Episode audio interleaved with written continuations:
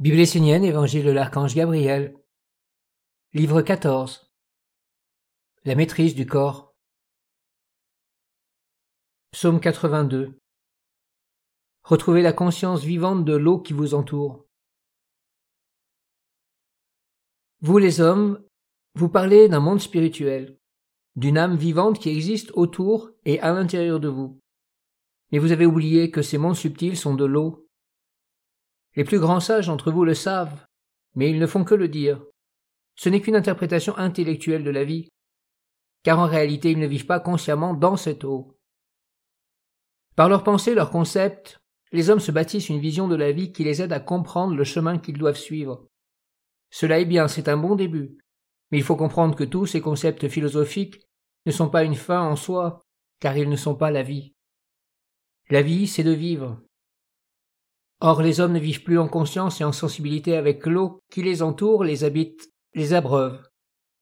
Non pas que cela soit difficile, mais cela est incompatible avec la condition actuelle de l'homme et l'orientation que celui-ci a donnée à sa vie. Dès sa naissance dans un corps, et même avant, l'homme n'est pas formé ni éduqué dans ce sens, ni dans sa tradition, ni dans sa famille. Il n'a reçu une hérédité encourageant la capacité de vivre en conscience avec l'eau de l'âme autour de lui et en lui. Alors il est devenu étranger à cette eau, qui pourtant modèle sa vie et influence sa destinée, ses pensées et ses actes. Imaginez l'océan. C'est un monde dans votre monde, encore bien petit pourtant, par rapport au grand océan de la vie. À l'intérieur des milliards de poissons. Ces poissons, c'est vous. Chacun de vous est un poisson vivant dans cette eau universelle.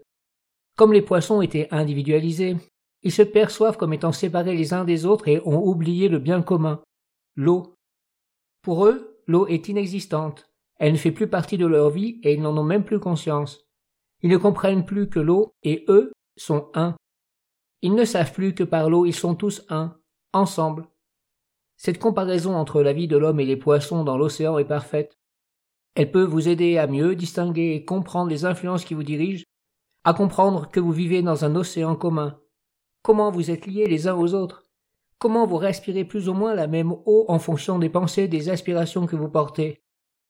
Si, de par le monde, vous êtes nombreux à vivre avec de hautes pensées, vous êtes unis par une eau correspondant à ce que vous êtes. Aujourd'hui, les hommes ont perdu cette conscience vitale de l'eau. Incapables de gouverner leur vie, ils sont devenus dépendants d'un monde prétendument supérieur. Ce dernier agit avec le monde de l'homme comme lui-même agit avec l'océan et les poissons. Il les exploite et se sert de l'océan comme poubelle pour toutes sortes de déchets.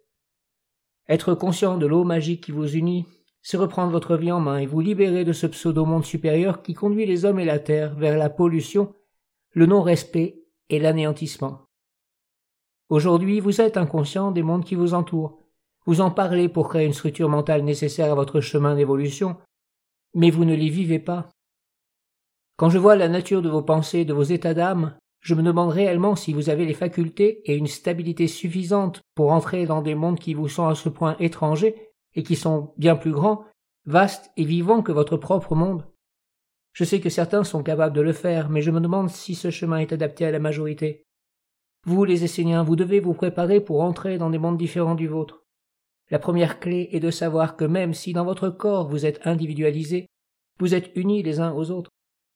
Sachez donc vous orienter en conscience dans ces mondes afin d'aller vous nourrir dans des endroits protégés, travailler, garder purs. Ne vous nourrissez pas inconsciemment dans des régions empoisonnées. Méditez et travaillez sur vous jusqu'à réellement prendre conscience de l'océan qui vous entoure, puis activez-le de votre propre force de vie. Cessez d'intellectualiser, de tout enfermer dans des concepts et des boîtes, car une telle attitude éteint la vie et vous coupe de l'expérience. Soyez conscient de l'eau, et surtout vigilant de ce que vous rejetez en elle pensant que cela n'influence pas votre vie ou celle des autres.